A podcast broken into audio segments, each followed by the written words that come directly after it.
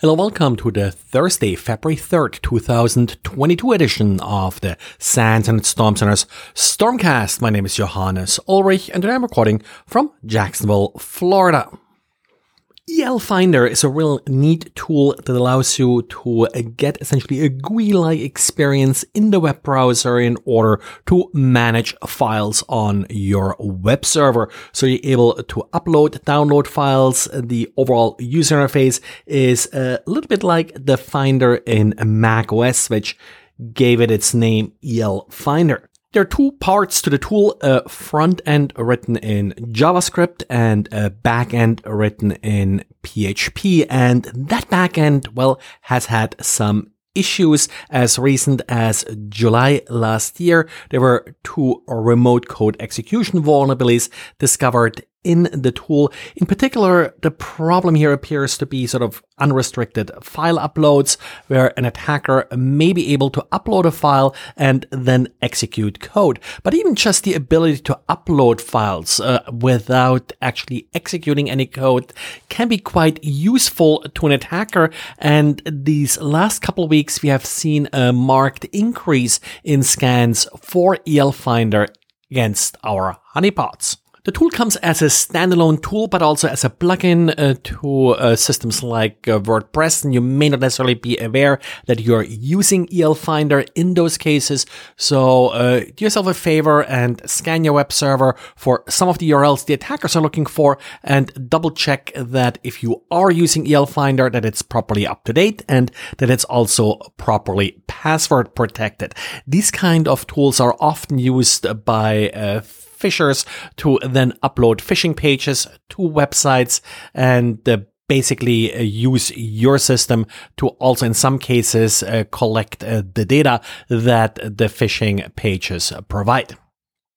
And if you're using IBM's Spectrum Protect Plus product for backups, in particular popular, of course, for containers, well, be aware there is a critical update available. This critical update fixes problems with uh, data tables, Node.js, Postgres, and of course, Log4j.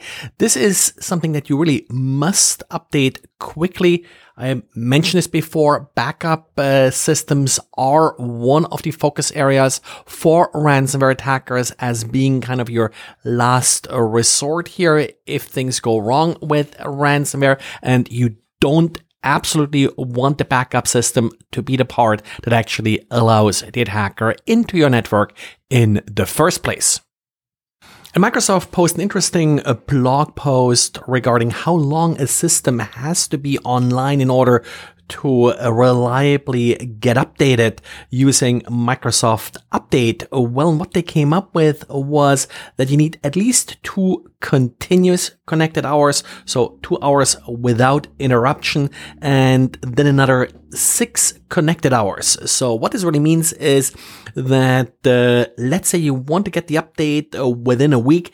During that week, you have to have the system on for at least two hours for one block and the remaining six hours, well, can be off and on where you have it online or not online. This shouldn't really be a big problem for, let's say, business systems, which typically are on uh, 24 7. If not, then probably at least sort of for six to eight hours a day. So that shouldn't really be a problem. But for home systems or systems with sporadic internet connectivity, let's say you're living in a rural area, you're relying on things like cell service uh, or such uh, for uh, your internet connectivity then this may be a little bit tricky and something to keep in mind if you want to make sure that your system is updated. The blog post also has additional details in how to figure out uh, how long your system needs and if, of course, it has all the updates. And this, of course, is only partially a function of how long it takes to actually download the updates. That's part of it,